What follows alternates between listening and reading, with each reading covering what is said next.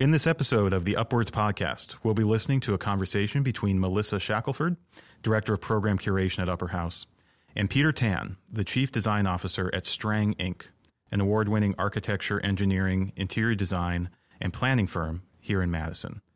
Coming up, Melissa and Peter discuss the spiritual significance of space, how architects are responding to COVID, and how buildings and the missions of the organizations inhabiting them reinforce each other. Right after the intro music.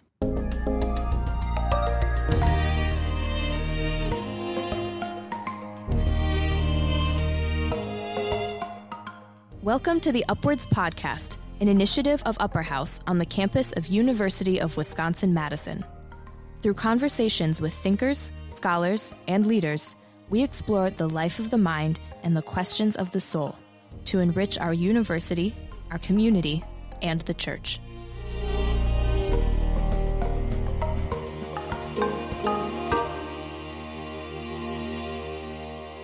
I'm here with Melissa today to introduce our guest, Peter Tan. Hi, Melissa. Hey, Dan. So tell us a bit about Peter. Yeah, it was such an honor to have a conversation with Peter. He has been an architect for over 30 years and is currently the executive vice president and chief design officer at Strang, where he's worked since 1993. In that role, he's responsible for Strang's design vision and creative direction.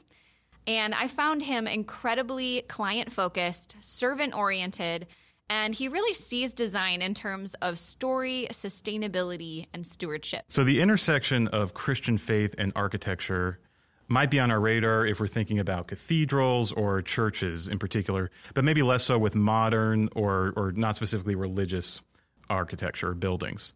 So, what's the origin story of how you got interested in talking to Peter for the podcast? Yeah, that's a great question. So, I'm really aesthetically motivated, and I am fascinated by the way that physical structures and frameworks influence my emotional, relational, and even spiritual experience of a particular place.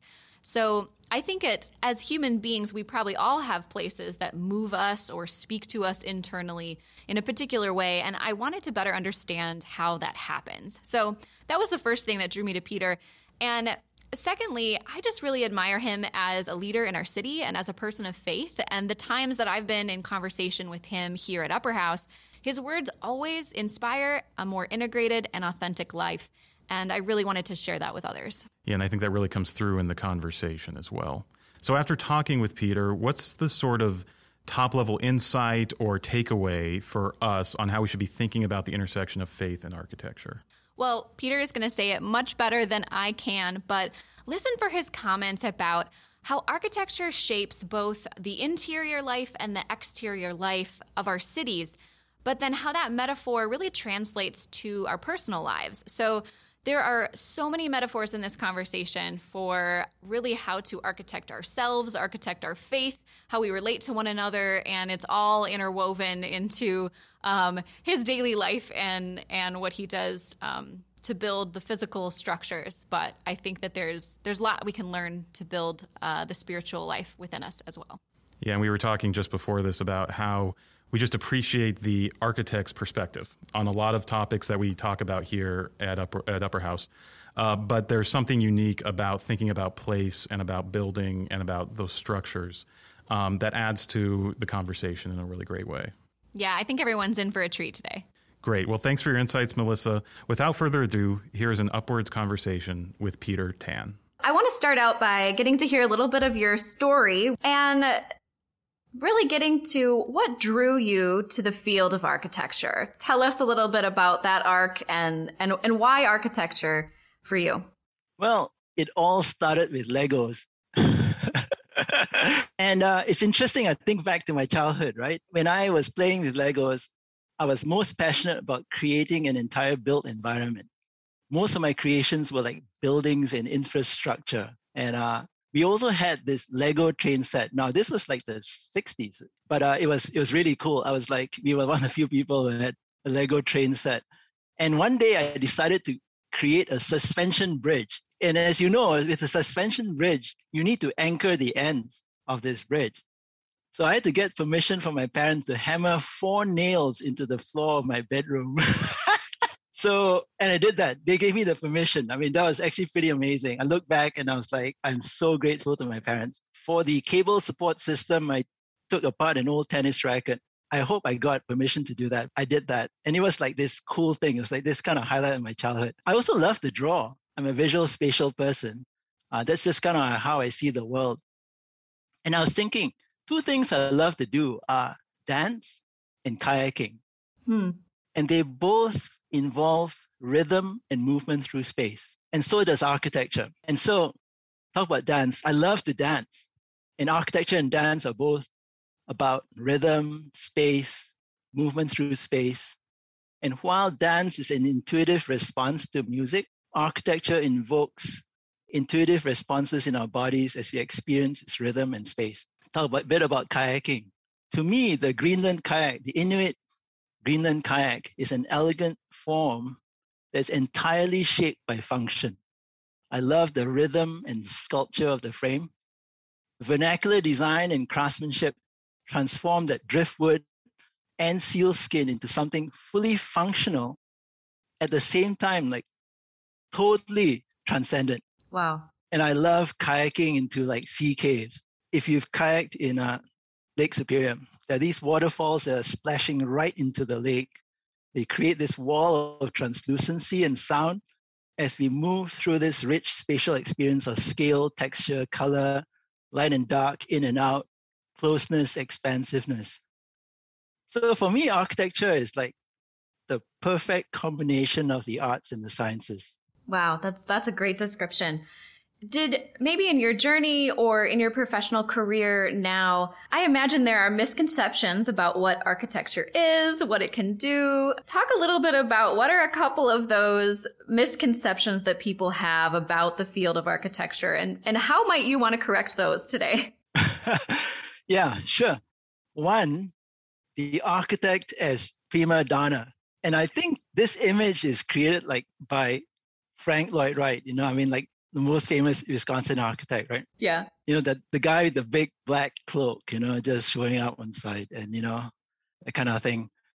But instead, we approach our work with the idea of what we call design synchronicity, where we celebrate the creative contributions of a diverse interdisciplinary team. So as the chief design officer at Strang, this is my job. My job is the overall design vision and direction of the firm, right? So I strive to create a culture that underscores that every member of our team of architects, engineers, and interior designers is a designer in their own right. This is really important, really important. Very different paradigm from like the one big prima donna. It's a teamwork kind of thing. No one has the monopoly of good ideas. Everyone brings their respective talents and ideas. A few years ago, we did a PechaKucha on design excellence in the office. And it was like one of the most fun things. It was great. You know, as you know, PechaKucha is like 20 slides, 20 seconds a slide, right? And we had everyone in the firm do that and talk about what it meant, what design excellence meant for them. So one of my most memorable ones was the presentation from our director of plumbing. He's an engineer. And he was like waxing eloquent about piping design and what design excellence meant to him and this connection. And oh, it's really cool. He really got into it. Now, this guy is generally typically pretty reserved, really quiet guy. But when he started talking about plumbing, I mean, he was just like in his element, and that was just so fun to watch. Diversity, actually, inclusion is a very important part of our culture because a more diverse organization and community is more innovative, more creative, and actually ultimately more successful and prosperous. It's kind of a win win. It's the right thing to do. You end up being more successful as a result of it anyway. So, two, architect as egotistical artist. Unlike Howard Roark in Ayn Rand's Fountainhead, we seek to create client-focused architecture. Okay, being good listeners and having the heart of a servant. Our goal is clients who are co-creators, raving fans who feel that we get them, that we have their best interests in mind. That heart of a servant is really important, and and that's totally con- consistent with what Jesus calls us to be. So it's actually really cool. Just it just works. Three, architects make it pretty, engineers make it work. Okay, true design excellence extends way beyond simply making a beautiful building. we take a much more holistic approach to design in striving to create architecture that stands the test of time, functions well, and is, is aesthetically delightful. That's great. I, I love setting those out there. there. There's so many principles that you you just shared just about team culture and life that do bridge so so much to the Christian life and faith and being the fullness of the body of Christ, championing the fullness of our identities and, and bringing our full selves to the table. Throughout this conversation, I'm hoping that we, and I, I believe we will, show the interplay between architecture and faith. So I'd love to set the stage for that by asking, have you always seen that connection between faith and architecture? If so, where did it begin for you? Um, or how did it reveal itself over time? So architecture is my vocation, it's my job. But architecture is also what I do for fun. So I feel very fortunate. I feel very grateful for that. And uh, because of my passion for architecture, I've always been interested in making it inextricably linked to my faith. And uh, so that my goal has always been there. But over the years, I've kind of certainly gradually grown in my understanding of what that means, of integrating these two significant aspects of my being. So we've been created in the image of a creative God. And my work as an architect is to mirror that image. There's design in all that God has created, from a tiny nautilus to a huge galaxy. I chose those two things because they're both spirals. Knowing this compels me to approach design with awe and humility. A sense of awe and humility is an essential aspect of having a transcendent experience. When we realize how small we are in relation to the universe, and yet our awesome God considers each and every one of us to be infinitely valuable. I mean, that's that's like a cool thing. And to kind of tap into that kind of sense of transcendence is what makes a building architecture. There are buildings, but then there's architecture, right?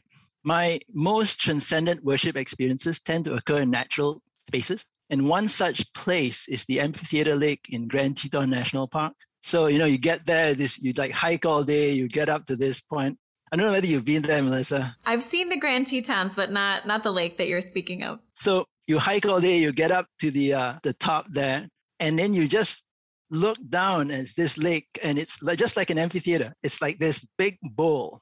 Okay, it's surrounded by these majestic summits of the Tetons all the way around. So the memory of this special place is etched in my mind. I mean, I just stood there for a while, soaked it all in, recentering my perspective. Just awesome. So I love to be outside, and I'm passionate about our role as stewards of the environment that God has entrusted to us. And my deep desire is to inspire people to move beyond a culture of consumerism to that of stewardship. As a creative person, grown over the years in discovering a strong sense that I'm a kindred spirit with the Creator and with God as the original artist, the architect of the universe. So the stewardship theme is actually very important in my mind. So I seek, seek to be a steward of God's creation. I seek to be a steward of the public realm. I seek to be a steward of my client's vision, and I seek to have the heart of a servant. I think we are really called to be other focused, and I seek to be a trusted advisor and co creator of my clients. The best client relationships are when we are co creators. That's beautiful. I love how really inextricably linked you just described the relationship between architecture and faith. And I do wonder, is there, is there someone that that led the way for you in that? Is there, I, I think about um, students who might be listening to our conversation and wonder how their vocation connects with their faith. And um, they're, you know, pursuing their studies. They're they're pursuing completing a major. At that stage for you, were did you see God that involved in architecture and your work, or was this something that developed or emerged and and you discovered the nuances as you've gone? Yeah, I think it was a gradual kind of growth in my understanding of of things. I think I was fortunate enough growing up. I, you know, I came to faith in um, in middle school and my youth fellowship in my church. I mean, underscored that a fair bit. You know that that that our faith is not separate from everything else in our lives. I mean, it's it's integral to everything we are. And so, I mean, the things that are passions in our life. I mean, need to be certainly placed on the altar before God because uh, that's too important. I mean, our life is best lived when we are kind of transparent and we are consistent through and through. One of the things that draws me to this conversation today and the reasons that that I'm fascinated with architecture is the way that inanimate structures directly influence our physical and emo- emotional experience of a place. And though that might not always be conscious, I feel like architecture is is speaking and shaping my emotional experience with a physical framework. So take us into that world. How does that happen? What's involved in experiences like that? Whether it's in nature, uh, the Grand Tetons, but the, the physical frameworks that you're building. And how should this inform our awareness of how the spiritual is connected to the physical? Absolutely. Transcendent spaces and places speak to me. We just talked about Amphitheater Lake, Grand Teton National Park. I can probably tell you about um, 85 other ones, right, that I've been to. when I design, I'm tapping into the memory of the transcendent experiences of my favorite places. And place is very important. One of the great things about architecture is that we only do prototypes. We don't come up like with a prototypical design like a car and then mass produce it. Every piece of architecture has a distinct site with its distinct sense of place, a distinct context, a distinct communities located in, distinct owners and occupants that live in it. So I've learned a lot about the importance of place working with the Ho Chunk Nation here in Madison. As we know, Madison the Four Lakes region here has been the ancestral homeland for the Ho Chunk folks for thousands of years. What's really cool is that the, uh, the Ho Chunk Nation in 2016 voted to establish a Bill of Rights for nature as a tribal constitutional amendment. It was the first tribal nation in the US to do so. So the nature, the environment, God's creation is people too. So they have rights just like human beings do. It's a really important kind of way of looking at the world. I mean, if you just sit back and think about implications of that, it's actually amazing. So the project I've been working with them is about connection to the land and restoring it to its natural glory. Uh, and it involves creating a heritage center that is telling the story of the Ho Chunk people. And every place and community has a story and one thing I've learned about the Ho Chunk is their love of storytelling. I just you just just imagine, you know, that the the and they're always sitting in circles and you just tell the stories into the night. Lots of humor, you know, and great stories, just great storytellers. I've learned the heartbreaking story of what they've gone through, having been relocated several times from this place. That is their home, their ancestral home. But they're really resilient people every time they've been relocated, they've come back to this Four Lakes region that they call home. And over the years I've worked with them, I've come to admire the Ho Chunk people for their resilience and their sense of humor and their connection to the land. Take us a little bit into that process, whether it's that project you're speaking of, how the sense of place, the geographical location, the story of the people, the history, how does that start to turn into the forms and the structures and the shaping of the built environment? So, for example, with the Ho Chunk project, uh, there is um, they invited me to go to one of their powwows. And by the way, I'll never use the word powwow for like a meeting again. You know, like, oh, let's gather and have a powwow on this. No, no, no, I'll never say that again. because the powwow is a very sacred event, but it's a lot of fun. And it's in a circle. And like I said earlier, circles are important to them. So, like, for example, the the form of the circle worked its way into many aspects of the project. The uh, the Heritage Center is actually uh, around a circular, uh, big open space. There's this big op- outdoor gathering space where the um, convention center opens out with these big garage doors, and that open space out there is also in the form of a circle. Uh, so you kind of take sometimes you take these these uh, concepts and then turn them into kind of built reality.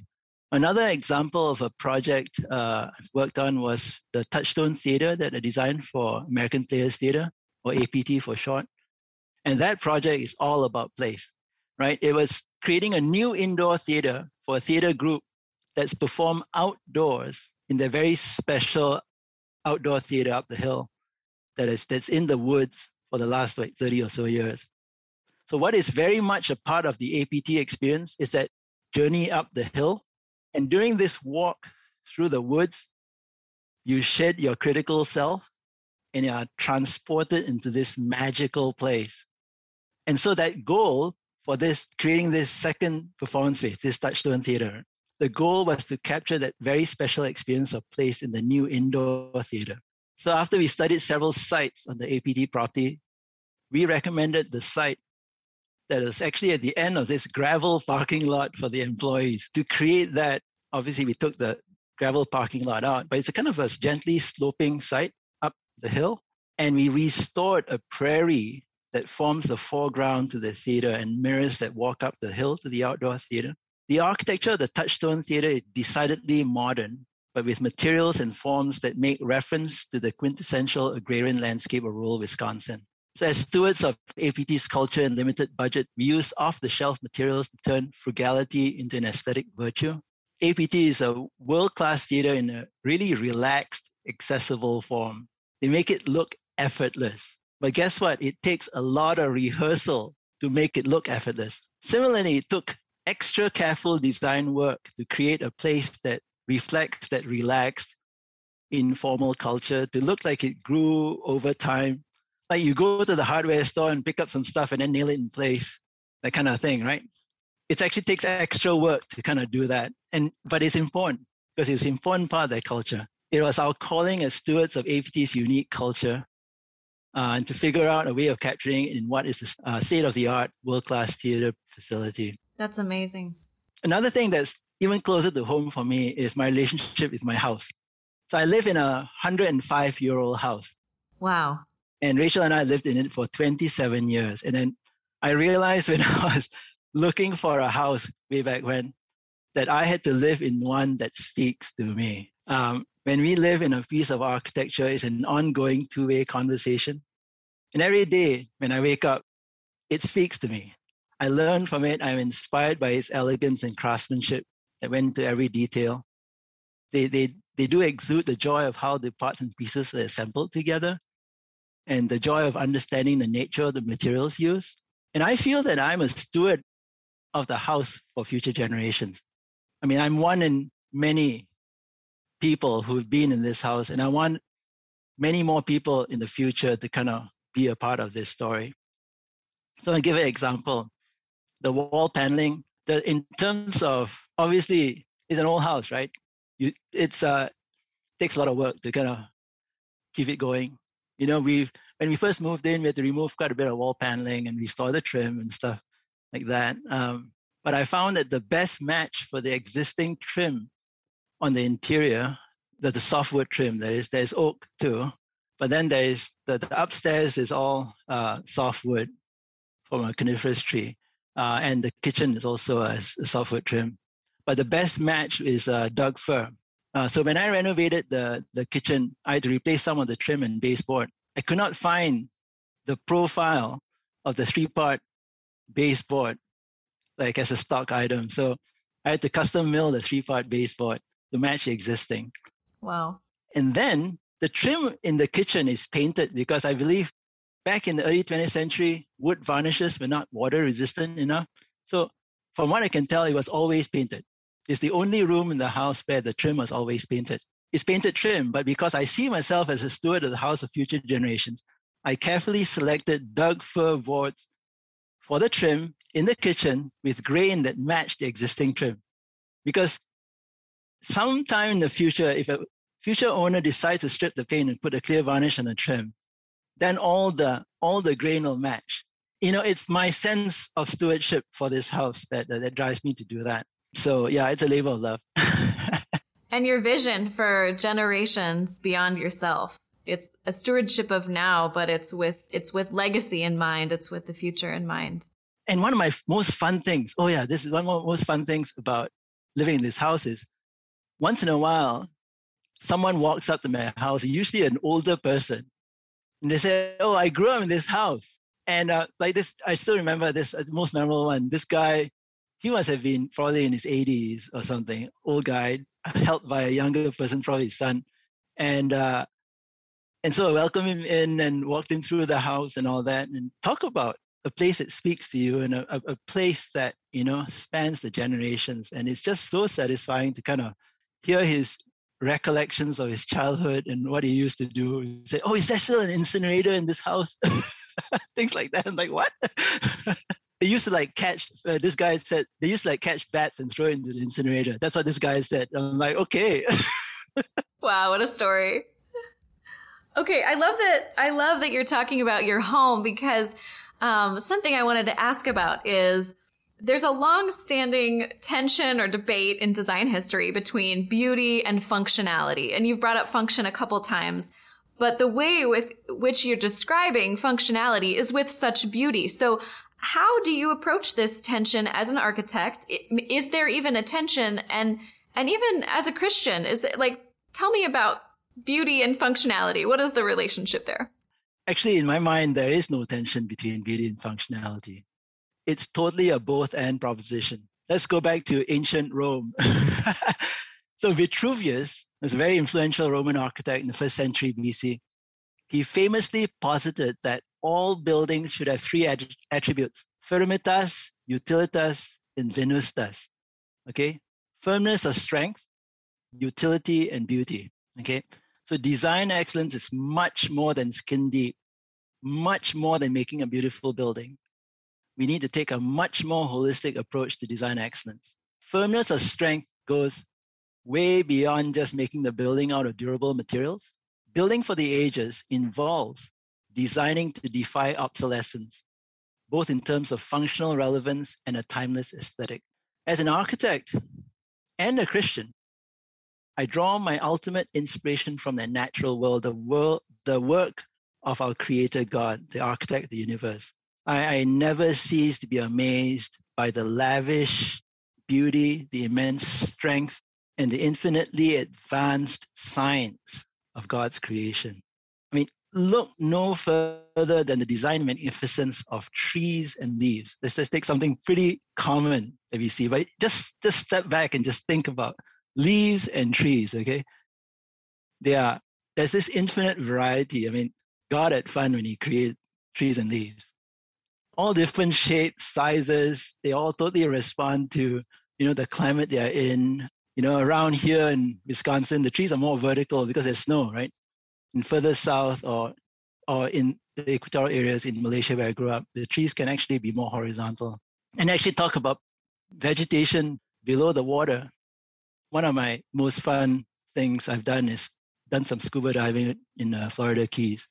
And that is a context when you are down below the surface of the water. That is when you have plants and vegetation that's unfettered by gravity and talk about creativity. Like this scuba diving in that kind of context is like this seriously transcendent worship experience. So anyway, you know, you think about them, right? I mentioned science just a moment ago. So leaves are actually the most advanced solar panels known to us. I mean, they right, they are able to sequester carbon, they're able to provide oxygen, and they are beautiful, right? They do it all really efficiently too. And think about the transcendence of a sunset. I mean, the greatest human edifices just pale in comparison. So, architecture plays a huge role in how we interact and connect as human beings. I'm just thinking of different ways that structures, um, gathering places, buildings that we enter in our daily lives dictate how we run into each other, how we spend time together, um, how we even feel. And I'm just wondering, how do spe- those specific forms, shapes, materials contribute to bringing us together or sometimes keeping us apart? And how do you think about crafting interactions between people when you design a building? Yeah, in 1748, an architect called Giambattista Nolli created a plan of Rome that shows all the interior public spaces of all the major buildings in the city rendered in the same way as the major outdoor spaces, the piazza and the streets and stuff. So, so for example, the the Pantheon, the the interior of the Pantheon, and the interior of say San Agnese in Agone on uh, Piazza Navona, the, the the nave of of these buildings are rendered in the same way as the the piazza outside of it this plan of Rome marked a milestone in how we see architectural space. That each building has a responsibility to and a contribution to the public realm. So there's this continuum of space between the building interior and the public realm. So at the scale of the city, streets and squares are corridors and rooms, while building facades are walls which define the character of these public spaces.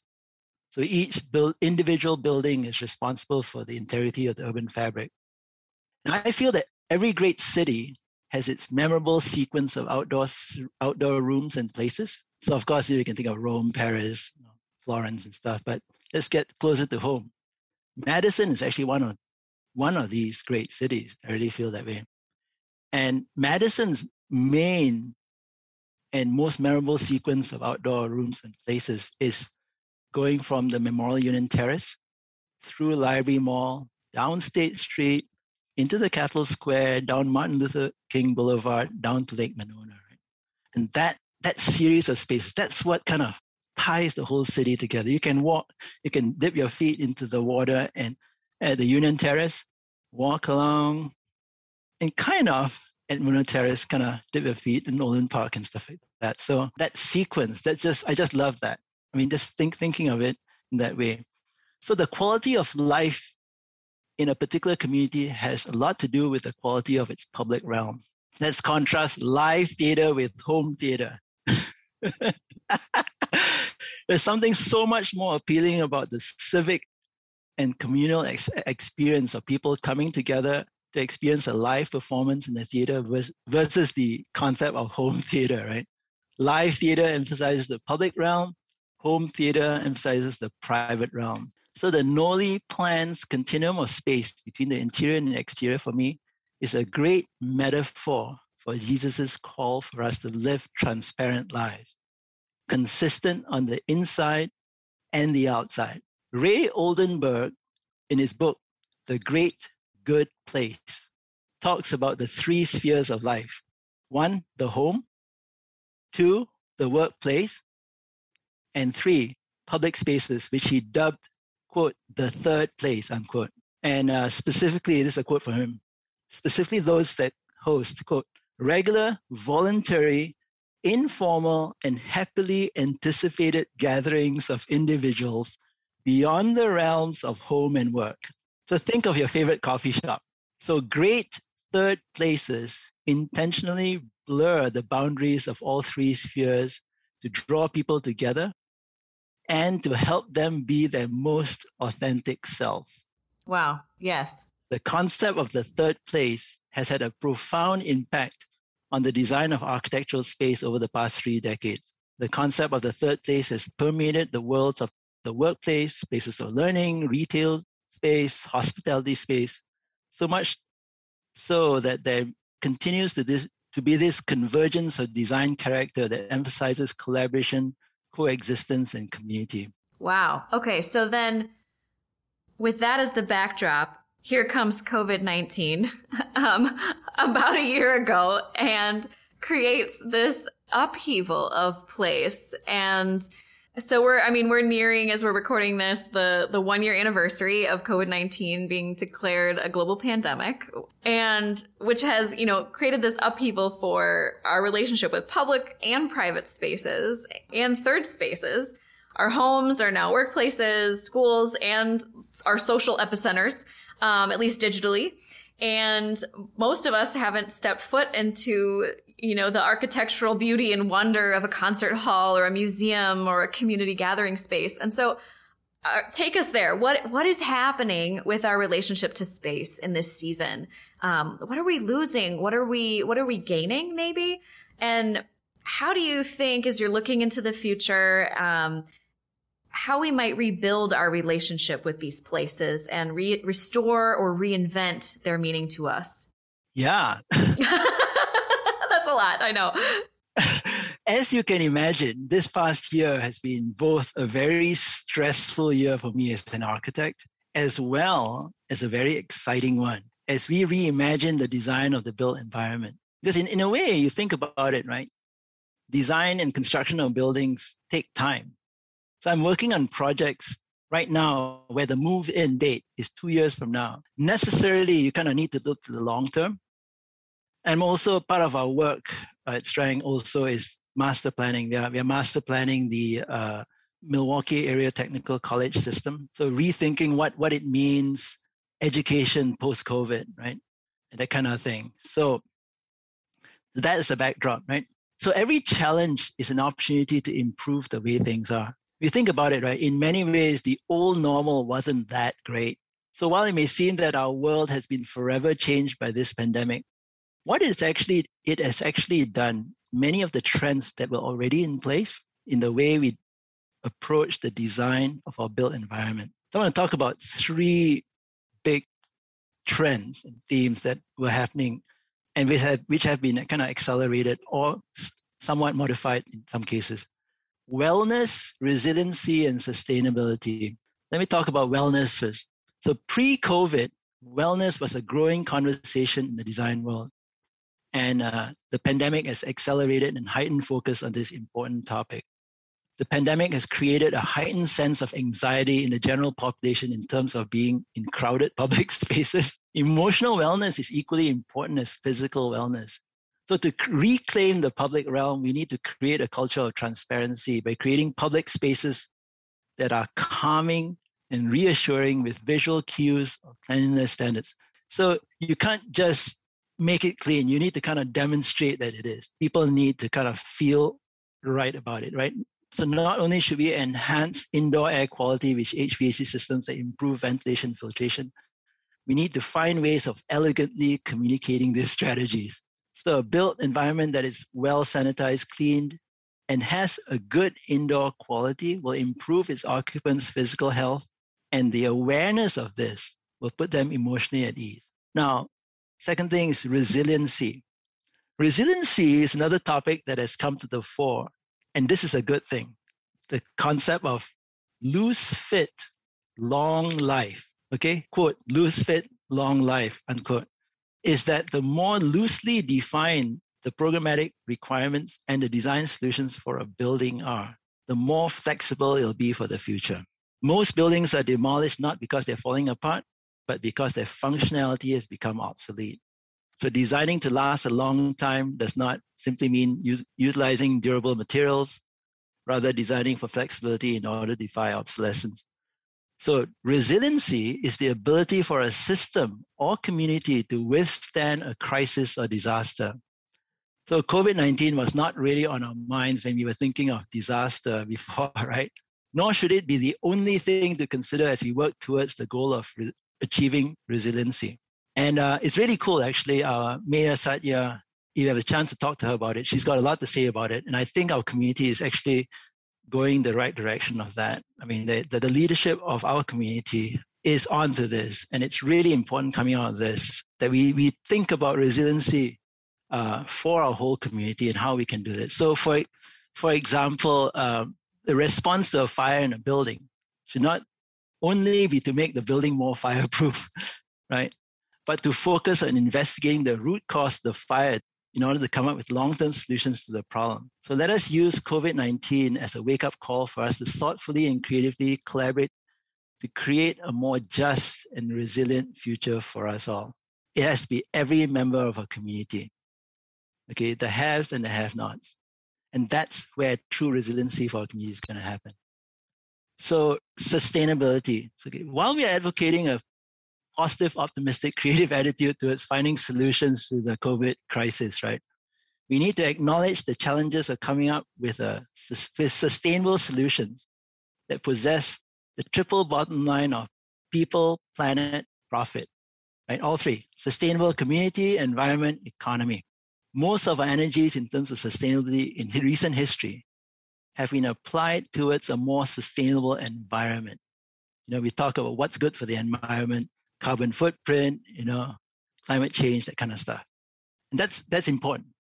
But in the light of COVID-19, pan, the pandemic, and our push towards diversity, equity, inclusion, and resilience, we need to realize that a sustainable economy and community are equally important. Okay, the negative effects of climate change, COVID-19, and the systemic racism are disproportionately experienced by the most disadvantaged and vulnerable members of our community. So future design solutions should encompass each one of these facets of sustainability, right? People, planet, profit, in order to benefit environment, economy, and community. He talked about the pandemic, how the homes have become epicenters of our lives. They've become our workplace, our schools, our social life. and this is very different from the trend of what happened from the industrial revolution onwards, right? At that point, the home became separate from work and school. So that was kind of the pivot point for industrial revolution. But sometimes we need interruptions to cause us to see what we value and whom we value. So those for whom work or the public realm was an escape from the dysfunction of home life have faced the additional challenge of reckoning with the health of our relationships at home. Hence resiliency. That's another another thing about resiliency. I mean, just the health of relationships at home. For those of us who live alone, and I experienced this with some of the folks in my office and as a principal, I mean, one of my goals is to make sure that everyone in my my company is taken care of. And those employees who live alone and those the four walls of our home have become an island of isolation from our community. So those are things that we really need to think about. Now, a positive effect of COVID is that the outdoors have become a place of freedom, gathering, and peace. Proof of this is that businesses that serve the outdoor recreation industry are booming. We know that we got a client who, who produces that stuff and we've got a lot of work that we're doing for them. Um, the gift of spending more time outdoors is an invitation to fall in love with the architecture of creation, to cherish it and be stewards of it. And uh, another benefit has been the decreased environmental impact on our planet ecosystems. So while we have gained an appreciation of the great outdoors and natural public realm, what we have lost, at least temporarily, is access to the urban public realm. For example, any large indoor gathering of people, performances, festivals, conventions, worship. And uh, I think there's there's this pent up desire right now for all of us. I think we all we human beings that were created to be in community.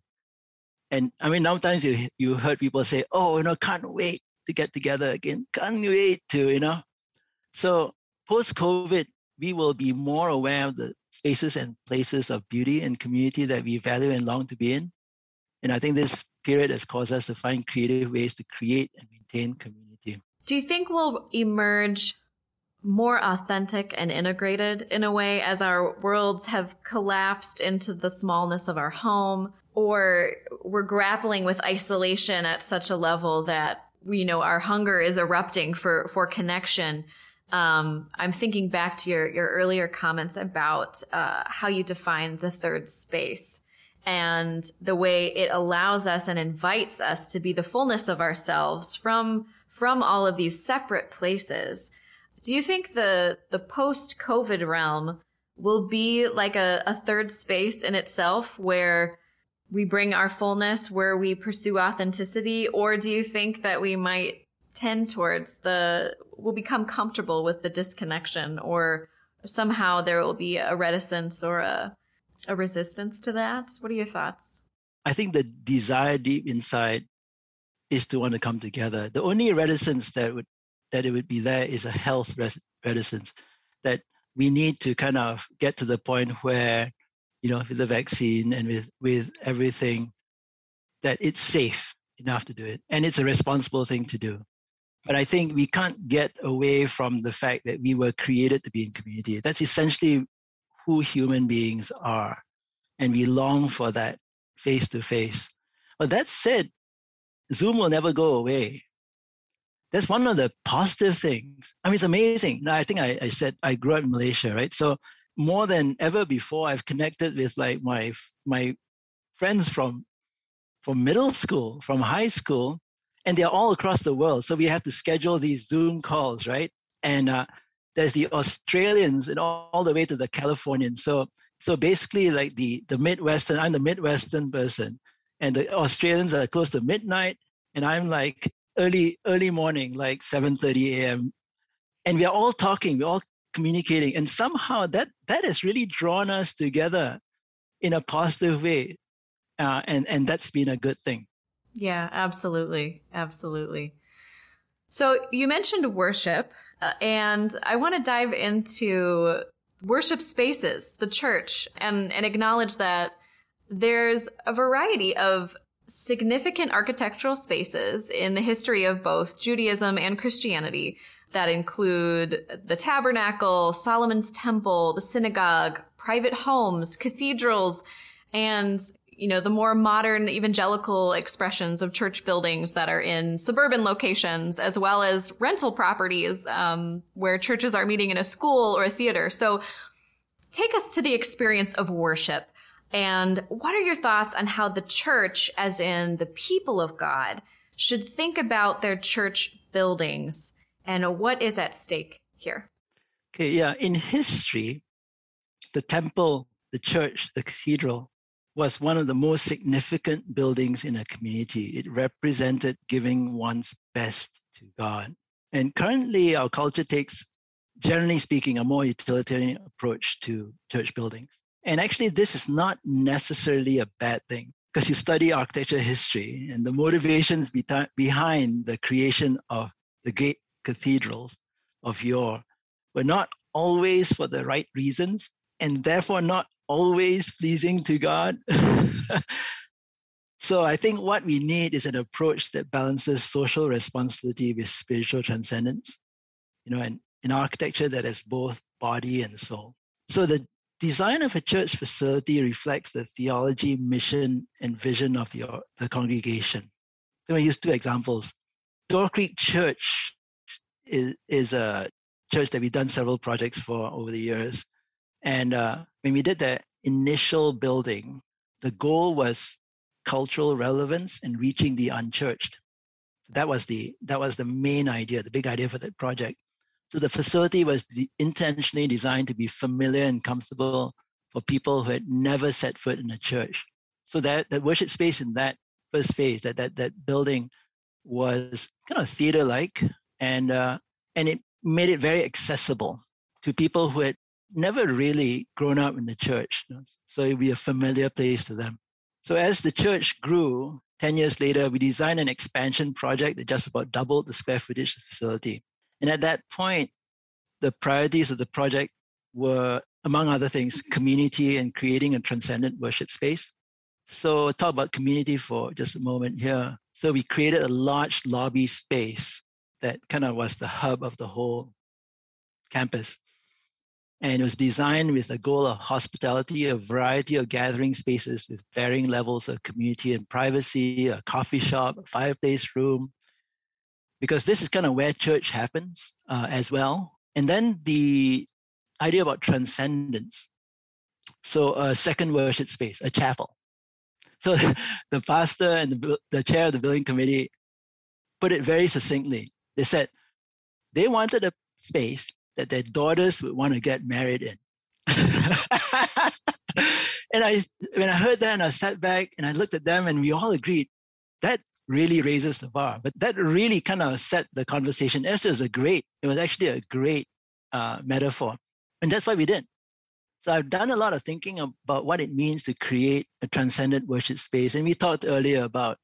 Personally, for me, all my most transcendent experiences in terms of worship have been outdoors. And the conclusion I've come up with is that transcendence in worship has to do with connection to God's creation and uh, daylight and views to the outside. So this chapel we did for Creek Church, you know, it's got height, it's got windows at various levels, and light comes in. It's designed for acoustic music, and uh, yeah, it's intimate as well as transcendent. Orchard Ridge United Church of Christ uh, is another congregation we've worked with. And they have a very passionate commitment to community and stewardship of God's creation. And they had a very limited budget for their remodeling project. So this was a project that did not expand the footprint of the building. So it was a, it was a transformation of their existing space. As their architect, we took seriously our role as stewards of Orchard Ridge Church's budget and the commitment to community and environment. So without adding any square footage to the facility. And as they say, quote, the most sustainable building is one that already exists. We created an enfilade An en- enfilade is a French word that means a row of rooms. So think of uh, the Louvre, uh, you know, an art museum. You have a row of rooms that are connected on axis. An enfilade, right? So we create an enfilade of the three main community spaces: the fellowship hall, the crossing, you know, the narthex, and the sanctuary, the worship space. So I created this enfilade and really emphasized that axis all, all the way through by replacing solid walls with floor to ceiling glass, space and light flow right through the entire building. So the sanctuary was transformed by opening up the chancel to the outside. So the chancel was closed. And so the chancel, I put windows on the upper part of the chancel and the projection surface, you know, for, for like song lyrics and all, all that kind of stuff is subservient to the main show. It's on the side. Okay. The main show is God's creation. What can be more transcendent than having a connection to the outdoors, connecting to God's creation? So, and this this space faces north, so you get diffused light coming in. So it's not direct sun. It it happens to face north. So that that was good. But you can think about it through the seasons. When you're in this worship space, you can you can see the snow, you can see the fall leaves up above, right? And it's a high window because the the choir and the uh, the pastor and the worship leader is is low. You don't you don't want it. You don't, don't want to see them in kind of backlit. So it's a high window above them. And then the uninspiring fellowship hall is your typical fellowship hall with, uh, you know, with just concrete block and you know, and that kind of thing. It was enlivened by the rhythm of plywood planes, creating a vaulted space. So all I did was cut pieces of from four by eight sheets of plywood and cut them in curves and uh, I hung them all along the whole space, creating a vaulted space. So these curves. So the whole ceiling, the whole, if you look down this space, it looks like this arched, vaulted space with just plywood. So new windows, again, at the end of that, are graced with relocated stained glass. They used to have these stained glass windows between the sanctuary and the crossing. And it's an indoor space. So Stained glass only works when there's a difference, a, a, high difference of light levels between one side and the other, so you can actually have the stained glass closed. So I moved those stained glass windows to the to the outside of the uh, fellowship hall, and so it drew in light and color to complete the transformation of the mundane into the transcendent. That's beautiful. So I'm imagining there's there's so many parallels here about how the mission of a space, so whether that's a church and the desire to worship or a space that that your daughter wants to get get married in. You know I, I, can imagine many many organizations are in buildings that might not adequately express or represent their mission. Um, or perhaps we're even living in homes that um, I know I've been one to constantly look around my home and think about what needs to change and and how to aesthetically kind of revive um, different places and and the things that just inspire my mind visually. But how do we press into the mission of whether that's our home, our families, or an organizational space, and consider how mission can be represented physically, and that might be a remodeling project. But uh, yeah, I just wonder how you know, and, and at what point does almost the physical space limit the expression of mission? because they're not connected properly. Absolutely. The buildings are inextricably linked to the mission of an organization.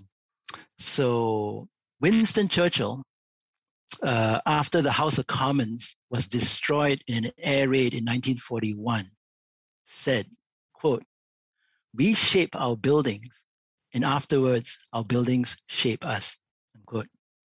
So Churchill insisted that the rectangular shape of the old chamber be re- preserved in the rebuilding. So there were some folks in the House of Commons who felt that they should. This was an opportunity to kind of turn it into a more collaborative kind of, uh, kind of U-shaped kind of space.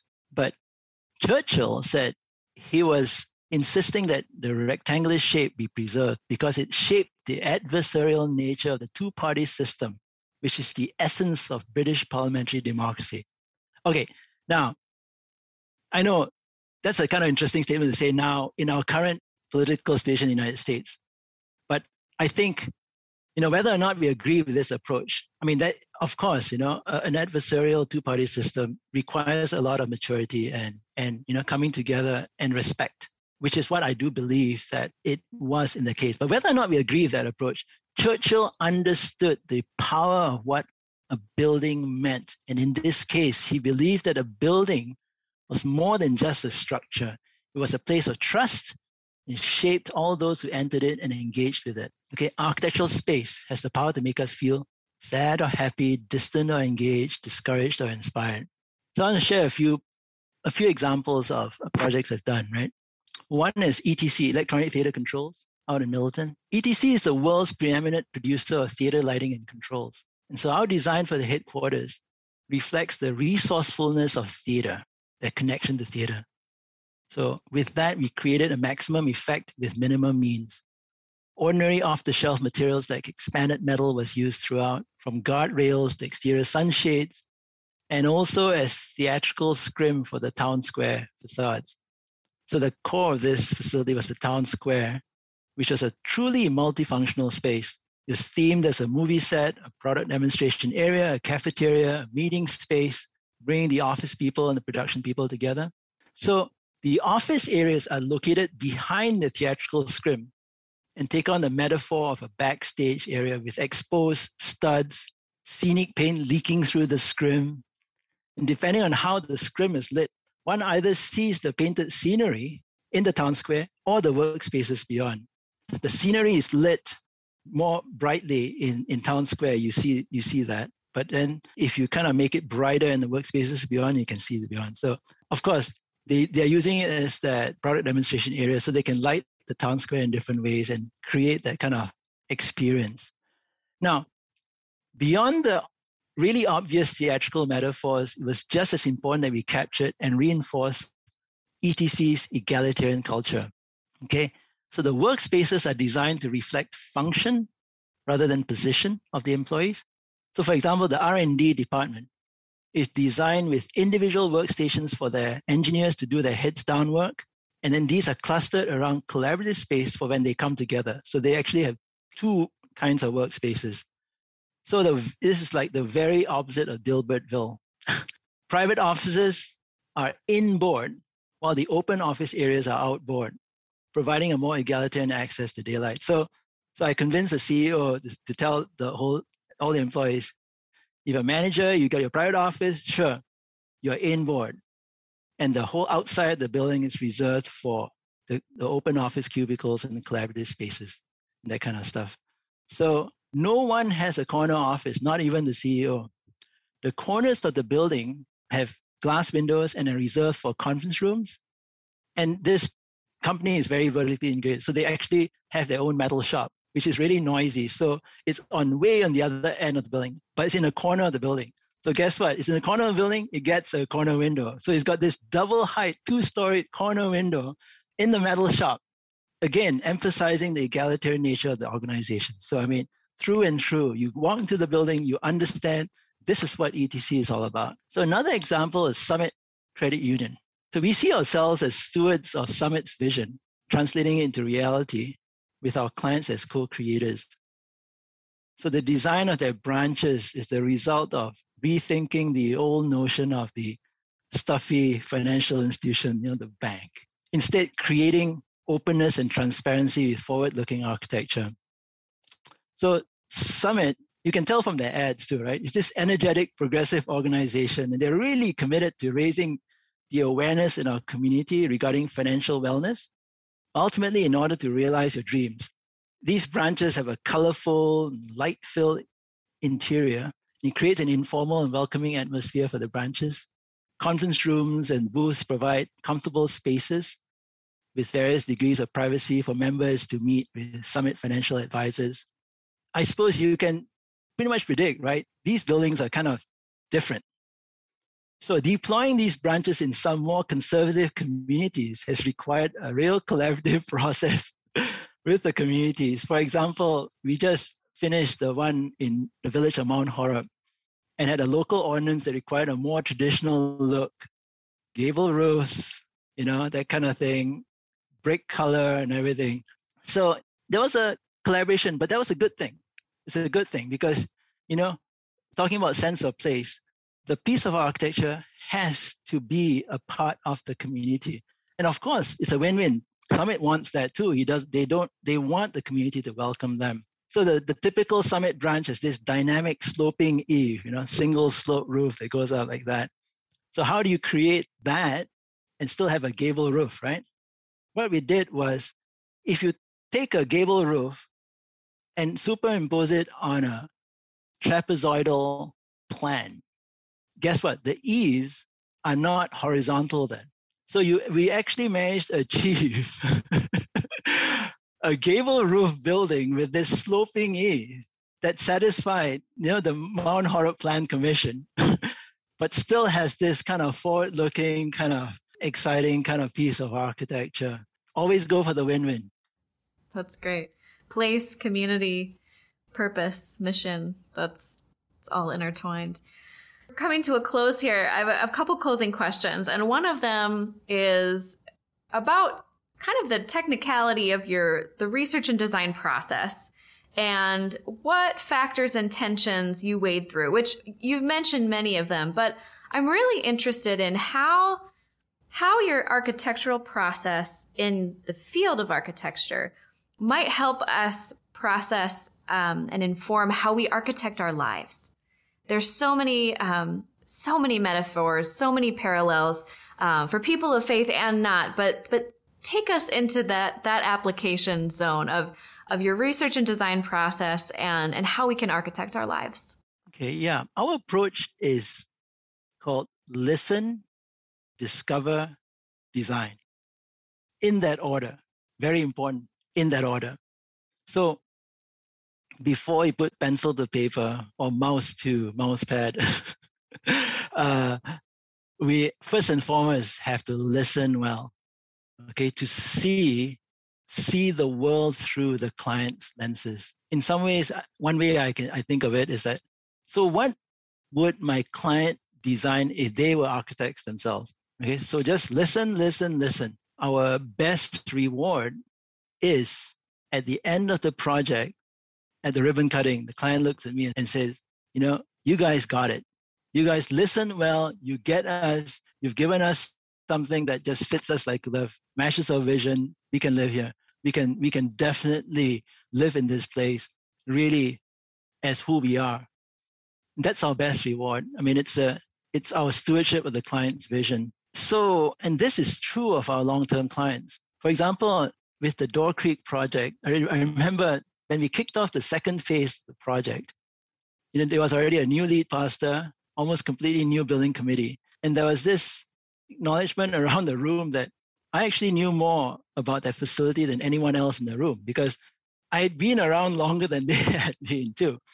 And this kind of happens with some other long-term clients because we are we, we are stewards of that. You know, we, we hold the in, institutional knowledge. And I think the best client relationships then are ones where we are considered a trusted advisor. For example, I've worked with the uh, CEO of Summit Credit Union for the last 20 years, and I'm a steward of their mission, their brand, the design vision. So a new project often begins with a call from the CEO. So she says, Peter, I've got an idea. and she's a busy person. The phone calls don't usually last that long, but it usually ends then with, well, you know what I'm talking about. And then you're off to the races, you know? so the, the magic happens when the client is an enthusiastic co-creator. And uh, we've talked a lot about that actually. Kim and I have talked a lot about that. How it's it's kind of this this long-standing rela- uh, relationship, long-standing conversation about how to do things better in the built environment, creating you know, and and and kind of creating branches and facilities that that match their vision and who they are. So the I talked about listening to the client. The client programmatic requirements are internal parameters. And then there's the external parameters like site, topography, context, solar orientation, which is important. We've talked about sense of place. And that's kind of, these are the things that create the sense of place, right? And then there's the regulatory stuff like codes, zoning, stormwater management, transportation. And as we know with climate change, stormwater management is a huge thing now ordinances as we speak are being rewritten across the country, across the world, because those 100 year floods are happening like once a year or even more often every six months or something. All that is part of the listen and discover parts of the project before you even start drawing, before you know, before you design it. So that's very important. Your your, your pre-design work is very important. So drawing, talk a bit about drawing. Drawing for me is the best way of understanding the world around me. That's what I do. I, I, I sketch, I draw, I love to draw. Enables me to observe on a deeper level just than just by looking with the eye of the camera. I soak in the rhythm, scale, proportion, and materials. When I draw, I analyze what I see and I synthesize it when I design. And it's kind of this interesting, kind of almost mystical thing. When I design, I let my hands move one step ahead of my mind, and the design emerges from what I call the consensus of the lines. So drawing in itself is a transcendent experience for me. When I draw, I feel God's pleasure. You asked me about a bit about tensions. Well, one, schedule, budget, quality. You can have two of those at the expense of the third one. And uh, think about it a little bit, you know, you don't have time to get totally into it, but basically that is you have to prioritize two. And then the third one of the schedule, budget, quality is what you need to kind of achieve the other two. So those are the things you need to hold intention, but it's very important. Understand what the client's and what the project's priorities are. Uh, the other thing is uh, projects with multiple stakeholders with different priorities, like church building committees. How we architect our lives, being other focused, having the heart of a servant, being a good listener, seeing the world through the lenses of others, seeking to understand. And interestingly enough, this ties in with what you were talking about earlier, right? About the architect is prima donna and big ego and all that kind of stuff. This is one of the biggest ironies that I've learned in my career because when we do that, ultimately, when the client knows that I fully understand them, that I have their best interests in mind, that is when I have their total trust. And that is when I have all the latitude to be creative in my design. So it's one of those great win-wins in life. It's really interesting. The best client relationships are when my client's a co-creator with me. So I'm not giving up anything, really. I've just gotten to know the client better. Uh, so similarly in life, when people around us know that we fully understand them, that we have the best interest in mind, we have that total trust. That is when we are able to live creatively and abundantly in community. And in essence, this is the radical servanthood that Jesus calls us to. That's beautiful. How would you commission us to see differently as people of faith in light of our conversation today? We are people of the place that we are in. Okay, we need to move away from the concept that land or place is something that we own to something that we belong to, that we are stewards of, that God has created place. God has rooted us in a community, and we need to ask the question how do we seek the welfare of the community that we belong to? How do we value space and place as an opportunity for community connection, and belonging. So let's be a people who are passionate about stewardship and placemaking. My deep desire is that we move from an architecture of objects to one of space, from a landscape of separation to one of integration, from an emphasis on the private realm to a celebration of the public realm. Let this be a metaphor for living a life that is not about ourselves, but for others. That in losing our lives, we might find a life that is lived to its fullness. Thank you, Peter, so much. Um, this was a pleasure to talk with you today. You're, you're welcome. I had a lot of fun.